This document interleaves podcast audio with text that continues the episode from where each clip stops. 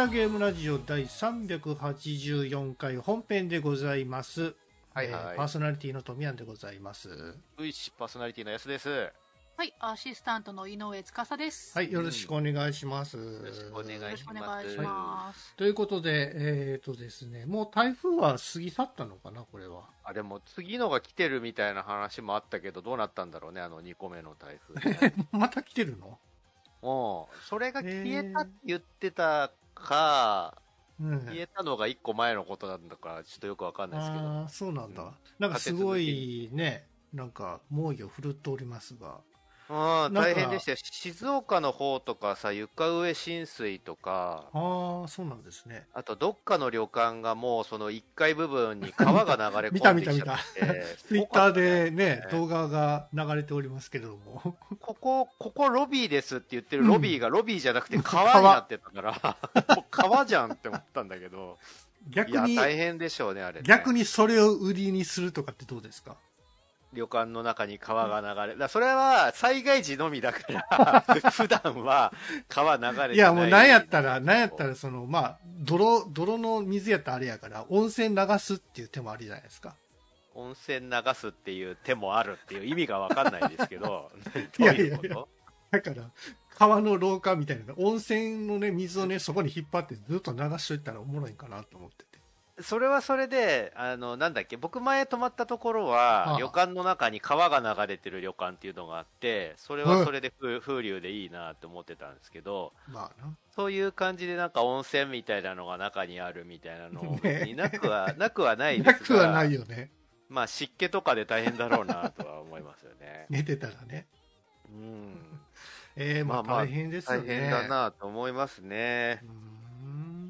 あの、なんだっけな、バスに乗ってる人の映像とかも見たんだけどさ、あの、バスの中にさ、バス？はあ。バス？バス路線バスね、はいはバスの中に水が入ってきちゃっててさ、い。え、結構危ないんちゃうのそれ？えそうそう、あのー階段みたいになってるあのタラップのところかはあ。ら水がもう、あの何？普通にバスのあの床のところまで水が入ってきちゃってて。え、それは、動かないんじゃない？バス自体がもう。い。やそれでも走ってたよバスは あれさ、よく車でさ、なんかこう、もう、ん何、下、下からもせり上がってきて、あるねあるねそれでもなんか突っ走ってる車とかよく見かけるんですけど。結構ありますよねあれってマフラーの中に水入ってもうたらもう動かななくなっちゃうじゃないですか。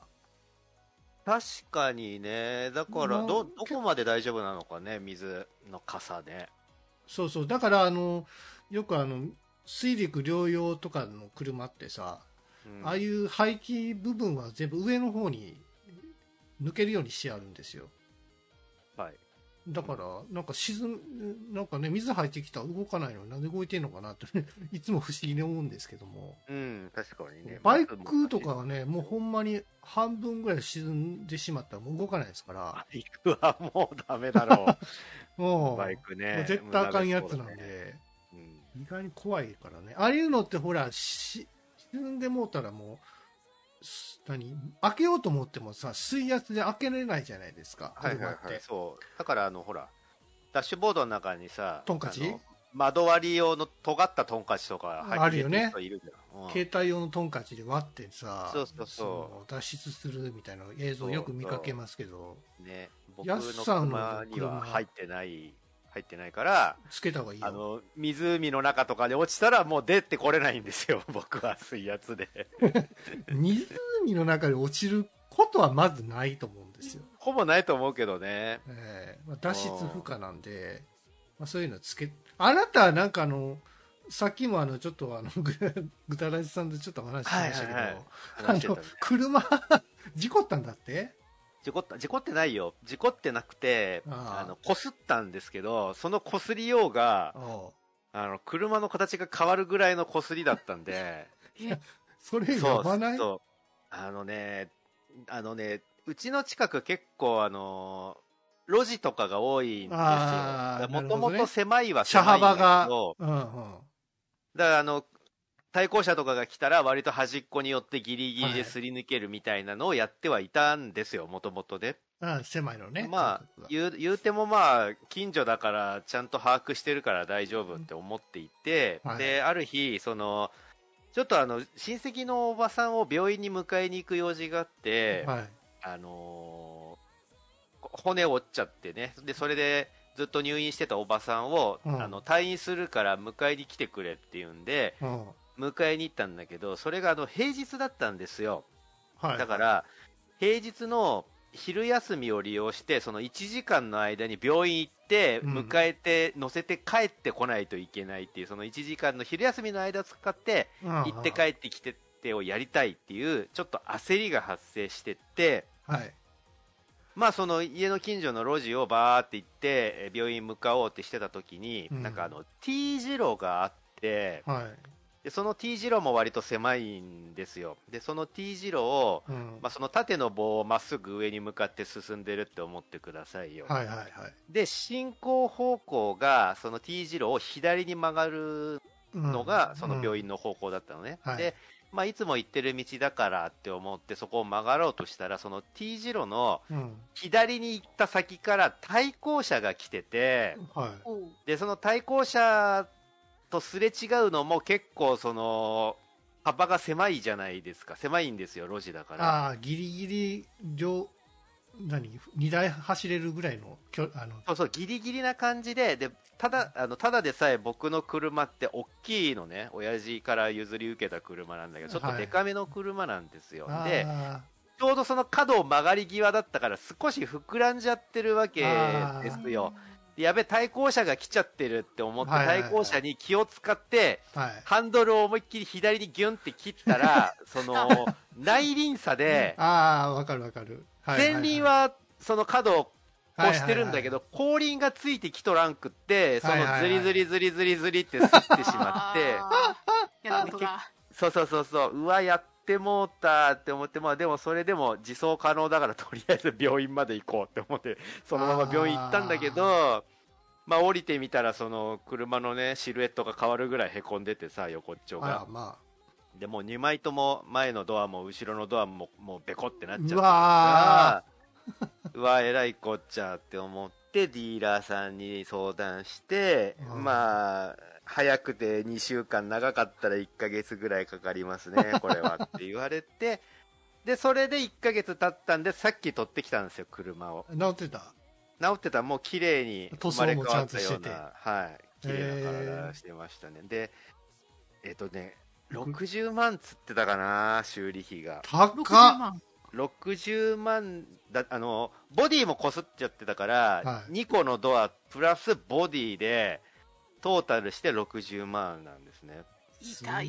すげえなただただ僕はあのその前にあのちゃんと保険に入っていたんでうん。もう本当良かったなと思ってあの親父から相続した直後にもう保険には入っていたから、あその保険で賄われて全部そのあの僕の責任はないっていうかまあ免責されてるわけなんですけどへえ、あれっ、よかってたと思って。自分で何支払い一切なく保険料だけでいけたんだ？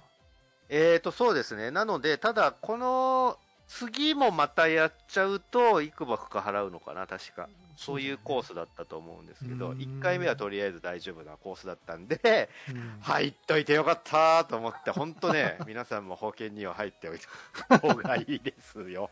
本当にね。そもそも無理くり行こうとするのが間違いじゃないですか。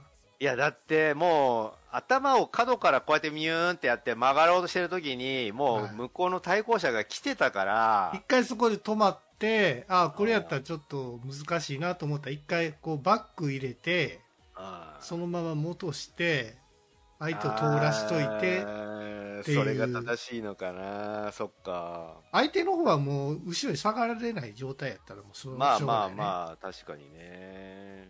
うん。まあまあそんなこんながあってね、あのちゃんと車が無事に戻ってきたので、うん。これでもうキャンプにも行けるそうそうわけです。そう、キャンプね。もう車がないと荷物積めないからさ。それでちょっとねドキドキしていたわけなんですけど。来週、来週じゃなく来月か。来月ね、うん。あの、生草さんたちとちょっとキャンプ行くっていうことで、そうですね、は決まりました。はい。あ、はい。決まりました。もう予約させていただきましたんで。うん。はいはい。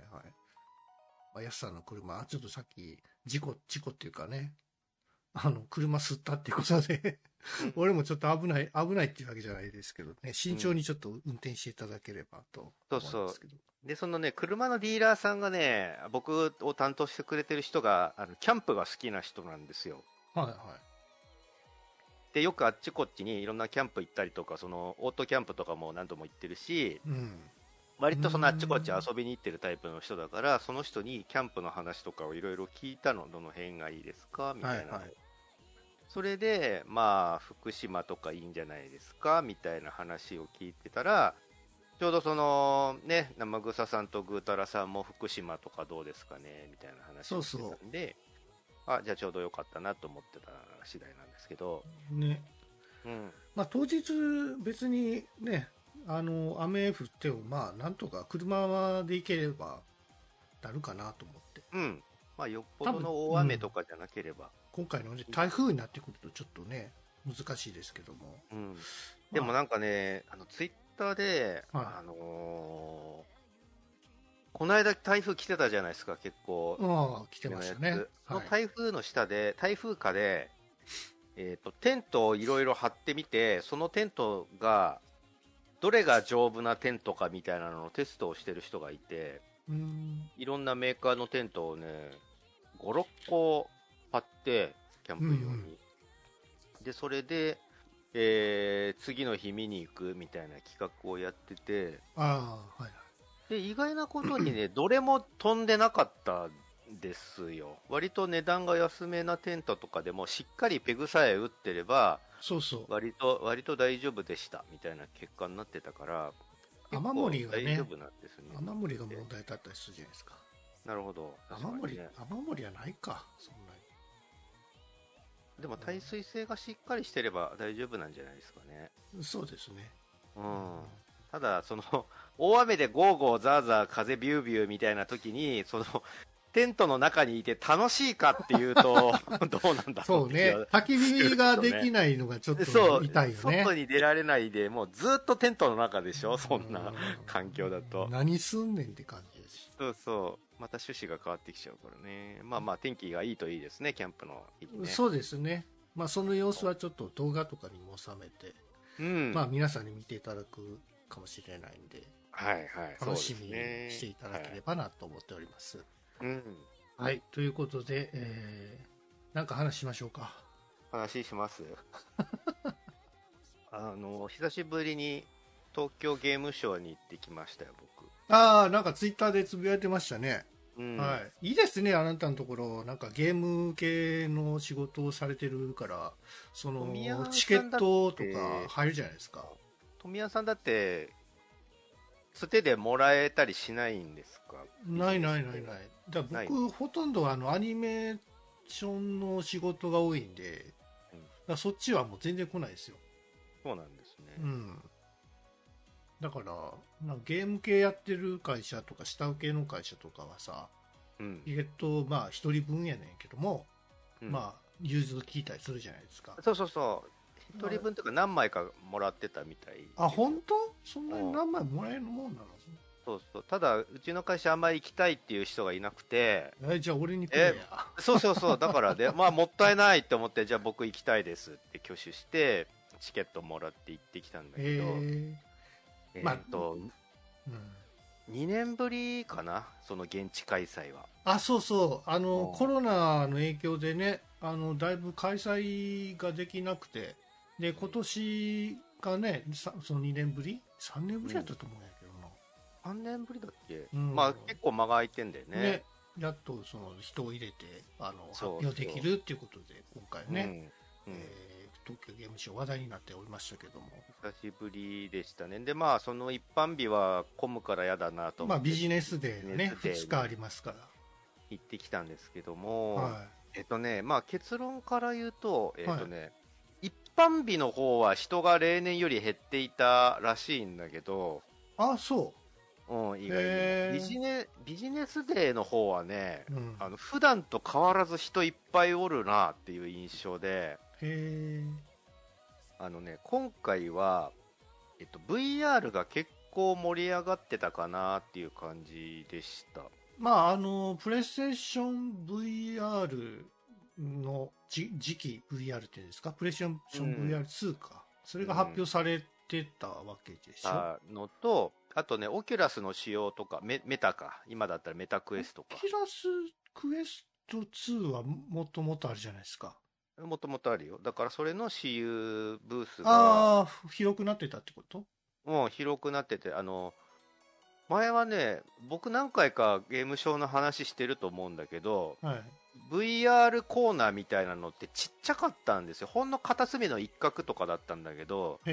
今回は、あのー、1個のエリアの、もう 4, 4分の1とかがもう VR コーナーですみたいになっていて、そこにいろんな会社の VR のタイトルと、はいあとそのメタクエスト、はいはい。まあ、旧オキュラスクエストの試遊スペースがあって、で、まあ、オキュラスのそのタイトルの、まあ、ビートセイバーとかいろんなタイトルを好きなのどれか1個選んで遊べますよっていう感じの試遊スペースがあったんだけど、はい。僕が、えーと、開場する10時に向こうに着いて、うん。またと遠いんだよね、幕張メッセが。うちから2時間とか、2時間とかかかるから、さ10時に着くには8時に出ないといけないんですよ。で、8時に出るには7時ぐらいに起きないといけあ、なくてわかるわかる。あれ、ななんとか庄司よな。場所。いつもやねんって、遠いわ、あれは。うわつらいつも会社に行くより早いって思いながら行ってんだけど。秋葉とかにできんかな？ほいでね、あのーほいで、まあ現地に10時に着いてすんなり入れるかと思いきや、もう待機列がずらーっとできてて、その。えーチケットみたいなのとなんか引き換えないといけないんですよ。あこあなたはどこどこの会社の誰々さんですね。もうちゃんと登録してありますっていうのを確認しないと、そのパス、パスみたいなのをもらえないから、はいはい。それの手続きをする列がずらっとできてて、その列に並んでるだけでもう30分とかかかっちゃうわけ。わかるわかる。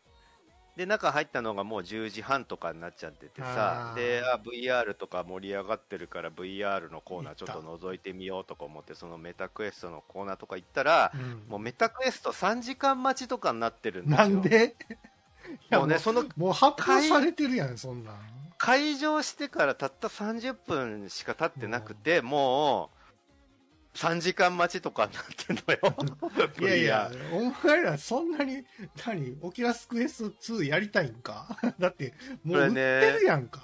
だから思ったんだけど、あの最近さ、やたらさ、ああ今までもあったよ、VR って。散々今までもずっとあって、何年も何年も VR、VR ってやってて、お前ら全然食いついてこなかったじゃねえかって僕は思ってんだけど、うん最近急にね、メタバースって言い始めてから、あ、メタさんあ、ね。メタバース、なんか、みんなメタバース、メタバース言ってて、なんか、すごいらしいじゃないですかって、急になんかなってる感じがしてて、そう。なんかそのね、メタそバース、だってさ、関係ないさ、あの、スマホの SIM とかにもさ、メタバース SIM とか名付け名付いてたりして、いや、SIM にメタバースも何も関係ねえだろって思うんだけど、なんかメタバースってつけると、ちょっとなんか盛り上がるみたいな風潮があるんですよ、今のゲーム業界に。そうなんですねその影響もあって多分ね、そのメタクエストも急に人気になってたらしいんだけど、そうなんですか。うわあ、ほらしいって思いながら。本命はやっぱり PSVR2 じゃないですか。僕のね、本命、今回一番僕が、はこれが目当てですって思ったタイトルが1個あってい。、はまあそれが PSVR の、うんあの、バイオハザード8。あ、ああ、ね、出るらしビレッいですね。ジ、ビレッジですよ。もうね、はいはいあの、ビレッジのね、あの、VILL のあの VILL を8って読ませるロゴがもうね、とにかくうまいなって思ってて、俺は大好きなんだけど。ビレッジはもともと、もうすでにリリースされてるゲームゲームソフトですよね。それを、えっ、と、要は、えっ、と、ビレッジってもともと、えーえーバイオハザード8ってもともと、その一人称視点のガンシューティングゲームみたいになってるから、はい。結構その元の段階で割と VR にも落とし込みやすい仕様にはなってるんですよね。はいはい。で、僕その、少し前のあの、バイオハザード4の VR 版とかもやってたんであ、ね。あじゃあ今度8も VR になるんだったら遊んでみたいなと思って、まあ一番最初にまず、バイオハザード8、そのビレッジの VR 版をやりに行こうって決めてたの。だから、その、会場着いて、うんあの、横目に、あの、メタバース、あメタクエストクエスト3時間待ちみたいなのを横目に見つつ、あ、ほら、しけって思いながら、もうずっと前からあるよ、わみたいなことしはすでに思いながら体験、済みやねんと。そう。持っとるわと持ってる。しなんだったらって思いながら、持っとるわと。それを横目に見つつ、うん。あの、カプコンブースへ急いだわけ。でもその時点で、えーっと、入る時点でも30分とかかかっちゃってるから、わあ、嫌な予感するわって思いながら 会場、カプコンブースに行ったんですよ。はい。でね、まあ、カプコン、その、カプコンブース自体も、今回の目玉である、その、バイオハザード8と、はい。ストリートファイター6の2大看板をバーンって打ち出してて、。はいはい。そのブースにもうでっかく、もうほぼほぼその2大看板みたいな感じででっかい展示になってて、はい。わ、ここだ、ここだって思ったら、えーと、えーとりあえずチケット今日の分は、えー、と配布し終わりましたっ。てはなっていて、うわー、やってもうたわ えー。ただしもう、どうしようもないんだけどね、10時に着いてそれだから、配布っていうことは、でえ、プレイできないってこと？そうです、そうです。うわで、で、えっ、と、その、係員、そのスタッフさんに聞いたら、おえっ、とね、会場して3分後ぐらいにはもう配り終えてましたっては言って、あ。そんだけ人気なんですよ。まあ、台数が少なかったってことか。いや、えっとね、それもあるのかな、どうなんだろう？全体数はわかんないけうどでも結構だ、け結構なスペースに、うん。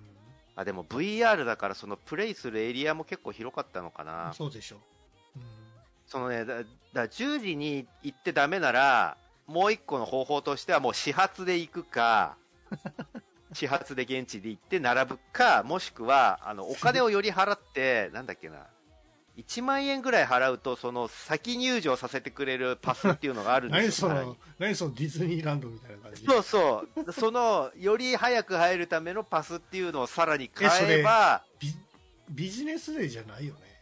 ビジネスデーだよ。ビ ビジネスデーにもあるんですよ。そんなせこいことしようとしてんのあるんですよ。ああるんです。れそう、ゲームショーってね、なんだかんだでお金儲けしてて、その、ビジネスデーと言いつつ、一般の人でもお金を出せばビジネスデーって入れるんですよ。マジで？そうそうれそれもそれも1万いくら取られる取られるんだけあど。あじゃあそれで行こうとしてる人多いってことかそうそうそうそう。だかはら、必ずしもその企業さんだけではなくて、お金を出した一般人とかも入ってきてるんですよ、一部。そうなんですねで、それらの人が早めに来てもう並んで、開始早々で、できないチケッじゃないですか。トを持って行ってしまったってなっては、どうすんの？来て30分でもう最大の目標がなくなってしまったって思って、うん。まあ普段だったらここで僕は諦めるんだけど、うん。せっかくの久しぶりの現地だから諦めたくないなと思って、そこからはもう情報戦だと思ってツイッターで検索をかけて、はい。そのチケット、ゆうん。え整理券、うん。バイオハザード8の整理券、余ってるって人いないかなと思って、ゲームショーとバイオハザード8整理券で検索かけて、片っ端からこうやって調べていったら、あのー整理券はないんだけど、うん。えっ、と、そのバイオハザードの私有に並ぶ人のキャンセル待ちのチケットっていうのもあるんですよ。は？あだから整理券を配り終わった後に、万万が一その、まあ、その整理券は、えっ、と、遊べるぴったりの人数になっていると。うんうんで、万が一そこに、ちょっと都合が悪くなりましたとか、早く帰らなきゃいけなくなりましたみたいな、キャンセルが出た時に、そこに空きができると。はいはいその空きができた時のために、うんキャンセル待ちのチケットっていうのも配るわけ。で、僕が行った時点でキャンセル待ちも枯れてたんだけど、そのキャンセル待ちのチケットが余ってるんですっていう人がいたから、僕、即そこの人に連絡して、今僕現地にいるんですけど、そのキャンセル待ちのチケットくれませんかって言ったら、はい。そのカプコンのブースの前で合流して待ち合わせして、はい。でせ その人もヤスさんっていう人だったんだけど、あヤスさんですか、はじめまして、ヤスです。っつって、僕はその、キャンセル待ちのチケットをもらって、それが11時とかだったかな、確か。で、な。その10 11時の段階で、もう今から並ぶって言って、キャンセル待ちのその場所に、うん。えー、ともし万が一その整理券を渡した人が全部はけた後にキャンセルが出たら入れますよっていうところに僕はバーって並んでキャンセル待ちの、えー人が並ぶ場所の一番最初に僕は並んでたわけ。だから一人でもキャンセル待ちが出たら入れるっていう状態にしてもうそっからひたすら待ってたんですよずっと。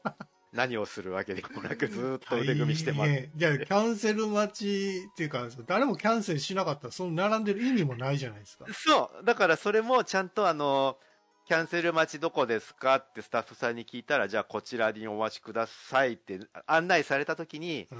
あでも万が一キャンセルが出なかった場合はうん。遊べないこともあるんで、そうだよね。その点はご了承くださいねねって言われて、わかりました。地獄すぎ。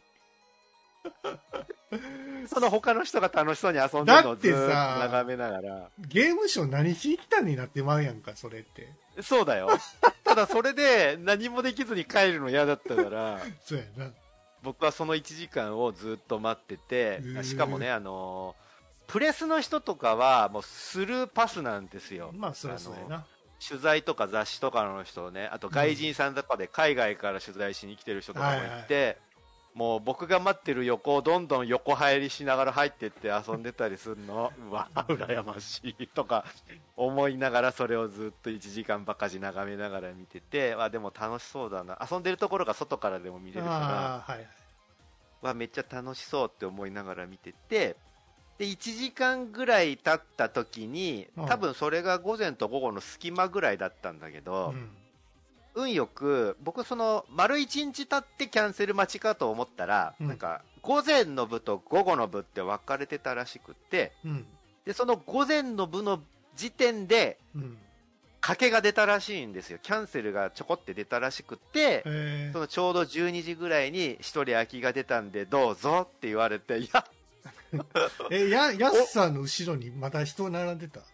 僕の後ろにね何人か並んでたかな？何人か並んでたけど僕その時にそのブースに案内されたのは僕だけだったから。お一人だけ？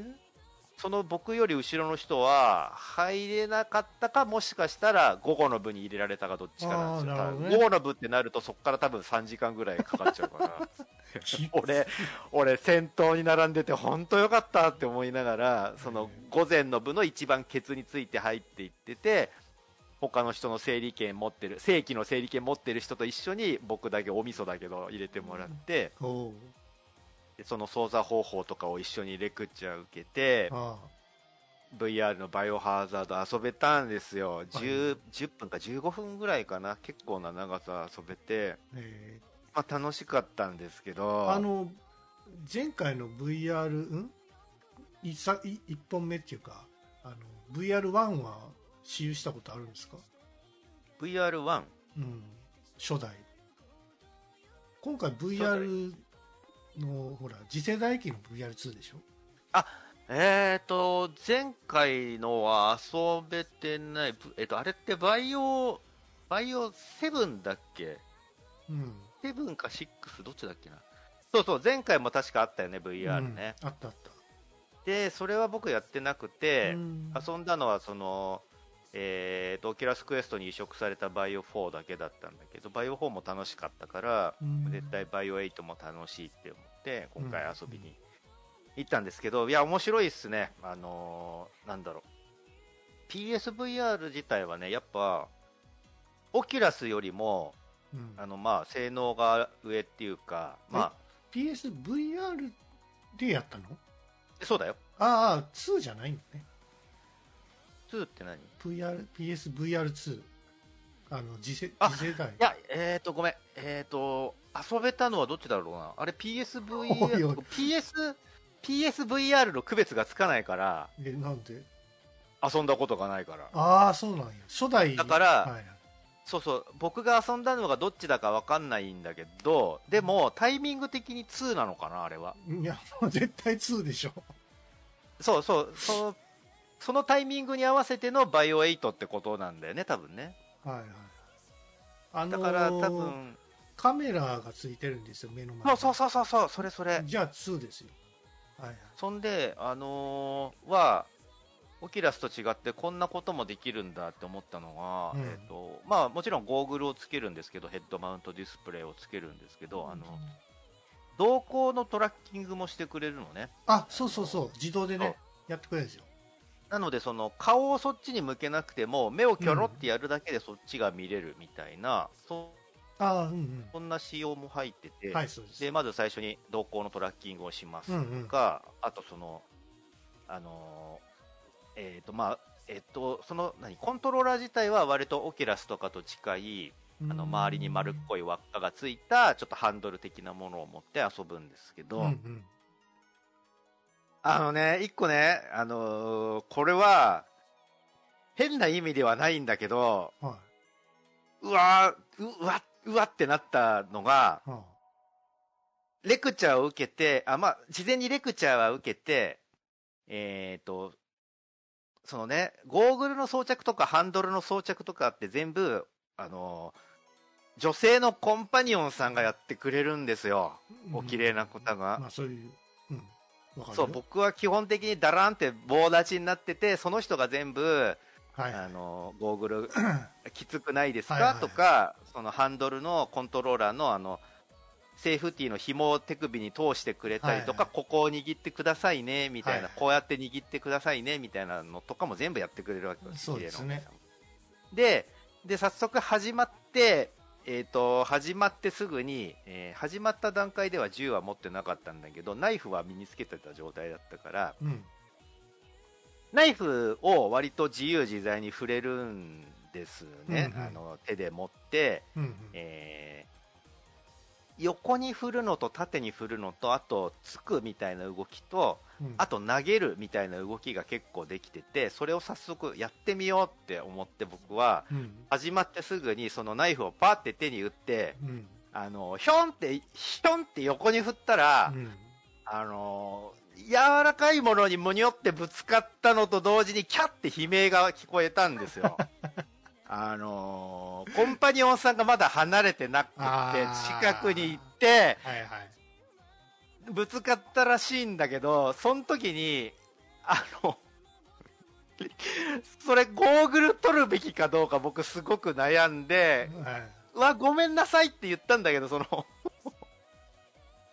どこにどうぶつかったのかが僕の中では分かんないから、そのゴーグルの中の世界行っちゃってるから、僕の視線は。はい。だから、今ぶつかったのどこなんだろうって思いながら、でもこれゴーグル取ったら、なんかなしになっちゃうかもしんねえから、あごめんなさいって思いながら、僕はそのままゲームを進めたんですけど、うんまあまあね。よくあるよくはないか。意外にそうそう。おおナイフを思いっきりひょって振ったら割とまだ近くにお姉さんがいちゃってまあねどっかしら分かんないところにぶつかってしまったんですけど。ほんでねバイオハザード8その銃のアクションとかも結構凝っててで途中で進めていくと銃拾えるようになるんですよ。でうん。結構遊ばせてくれるから、うん。その銃を拾って、えっとね、あのーリロードするんですよ。オートマチックピストルだから、えー弾がなくなったらリロード、そのリロードボタンちゃ、ちゃんと銃みたいにリロードボタンがあって、ほそのリロードボタンをキョンって押すと、下からマガジンがシャコって飛び出して、で、腰についてるマガジンを左手で持って、うんうん。えー右手に持っている銃のお尻にこうやって刺すとそのままシュコンって入っていくと、うんうん。だから普通の銃と同じ動きをするわけですリロードに、でそれだけだとオートマチックピストルのその薬室に弾がいってないから一度あの上のスライドをこうやって左手で持ってカショって後ろに引っ張ることでうんうん。そのマガジンの1個目の弾がチャンバーにヒュッて入るっていうのをちゃんと一通りやんないと撃てないの。銃 めんどくせえ。めんどくせえわそれは これね、でも、男の子だったらやってみたい動きじゃない？慌ててる時とかさ慌ててる時はもうパニックになるから、もう無もう、ナイフしか触れないって感じになるんだけど、もうバーチャルコップぐらいの手軽さにしてほしいわそれは。とりあえず余裕がある時にそれを練習して、あー。ちゃんとあのリロードするときにマガジンを詰め替える動きがちゃんとできとる振動とかあるんですか？ブ振動はあったかな。シャコンってやるときにはなかったと思う。でも銃撃つときは振動はあったかもしんない。えーいやコントローラーにもさ振動機能とかついてると思うんですけど。ついてるついてる、ね。ついてますよ。オキュラスとどれぐらい違うのかなと思って。えっ、ー、とね。オキュラスってなんかほら携帯のなんかブルブルみたいな結構薄いみたいな感薄い感じじゃないですかそうですね。だから今回のプレイステーション VR2 のコントローラーってさその重しみたいなものがさぐるぐるって回転するような機構がついてるのかなと思って、うん。そうすればすごい振動力はあるんで、なんかね重さの演出みたいなのも結構あってはえっ、とドアを開けるみたいな動きも全部手でやるんですよ基本的に。あ、まあでできるんだよね。はい。そのえっ、とまあなんかあの古びた洋館みたいなところを探索するんだけどその洋館の入り口であるでっかい両開きの重いドアみたいなのをうん。両手で思いっきりフンっつってギューって押し開ける動きみたいなのをやらないと開かないのそのドアがうん。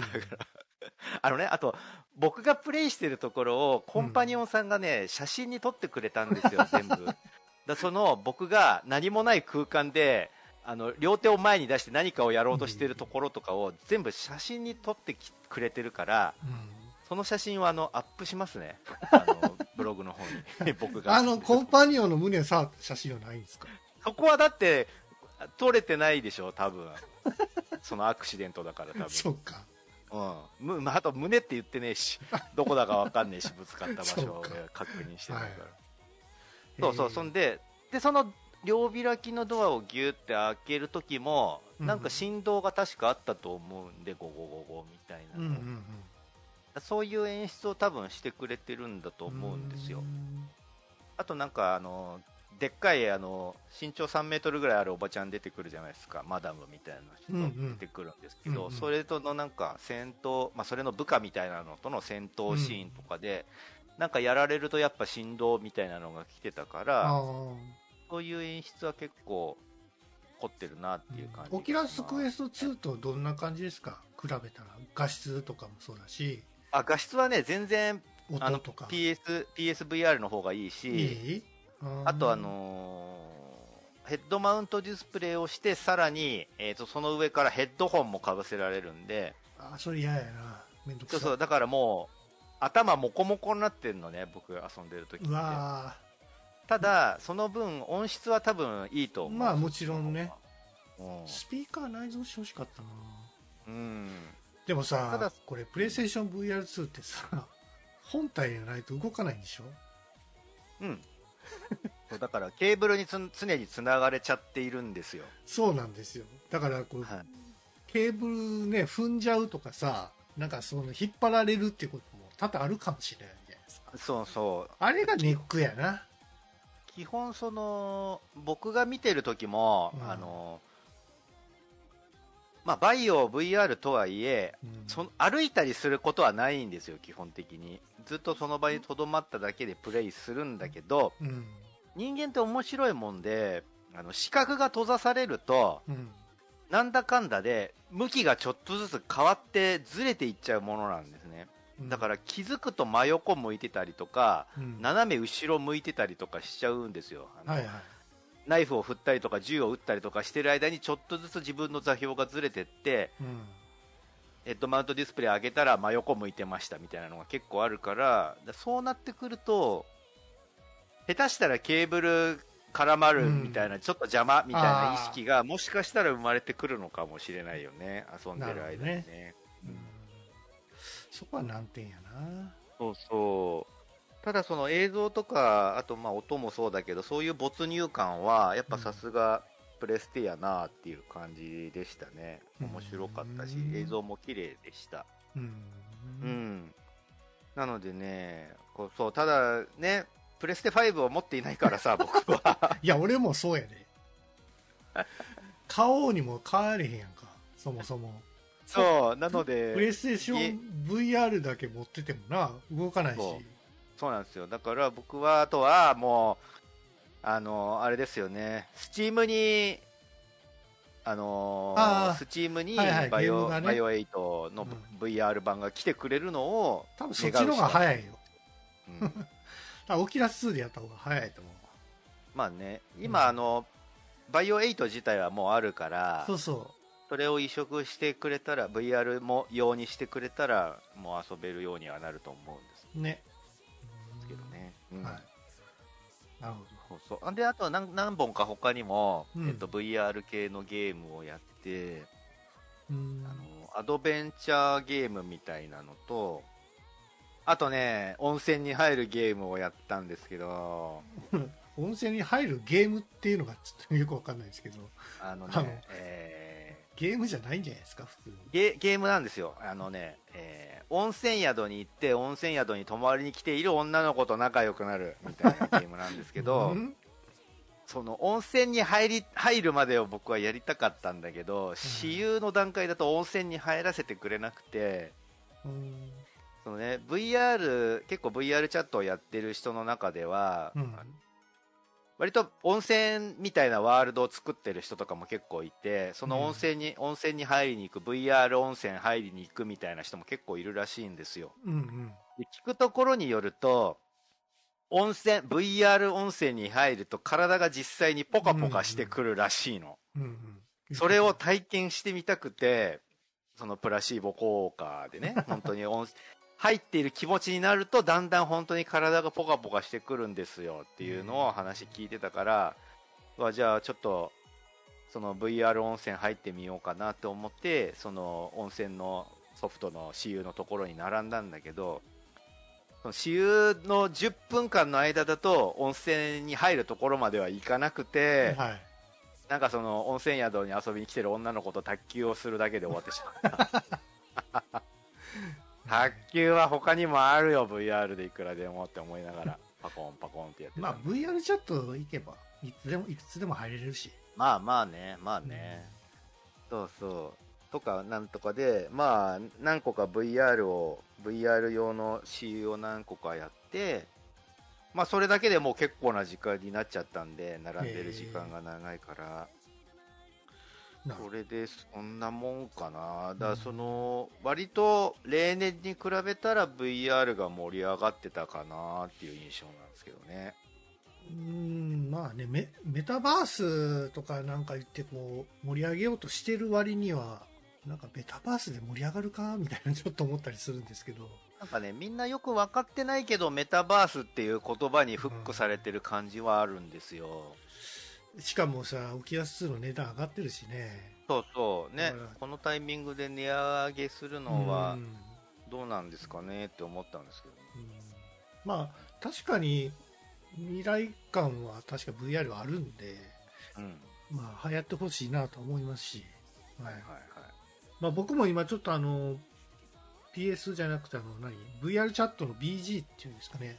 ワールドを今作ってるんですよ、ああ、そうなんだ。すごいね。はい。ワールドの方作ってるんですね。はい。もうだいぶできてるのでまああのそうです。今年中にはちょっと公開しようかなと思っております。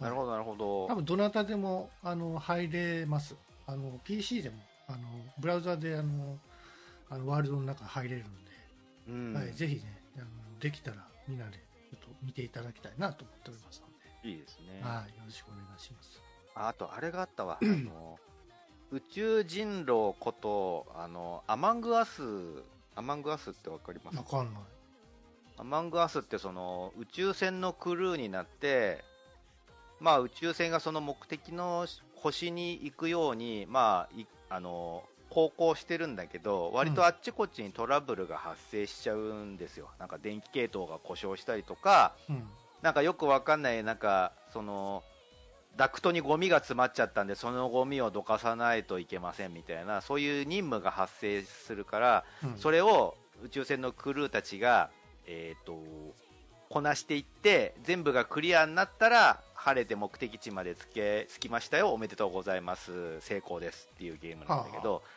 その宇宙船のクルーの中にね、何人か、あのー敵っていうかスパイっていうか、そのアンチみたいなのが混じってて、はそれが邪魔をしてくるんですよ。あ、あーなんか見下ろし型のそうそう、あのーそれそれ。誰が犯人か分からないそれそれそれそれ。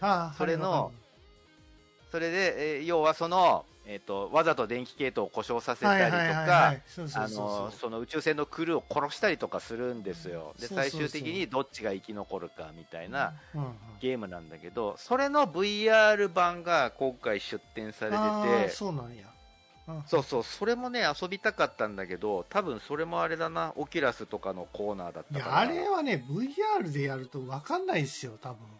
でも、あの、緊迫感すごくない？いやいや目の前にさ、あるけどさ。目の前にクルーが出てきて、これ、もしかしたら敵かもしれねえみたいな、その緊迫感すごいんじゃないかなって思うんだけトど、ップビューで見るから誰がどうしてるかっていうのは分かるけども。確かに。VR でやると視覚的に隠れたりするとさ何やってるかがよく分かんなくなるからだその、より殺されるかもしれないドキドキ感が増すんじゃない？逆にだいぶそのワールドを狭くしてるかもねああ、それもある。広かったらどこに行っていいか分かんなくなるもんね。分かんないしねマップを把握しないといけないからね。そうですそうですうん。そうそう。その辺でね、ちょっといろいろ VR がはい今後も盛り上がっていくといいなって思いました。はい。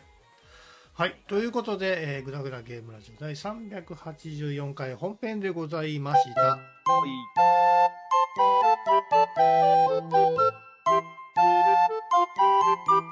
グダグダゲームラジオ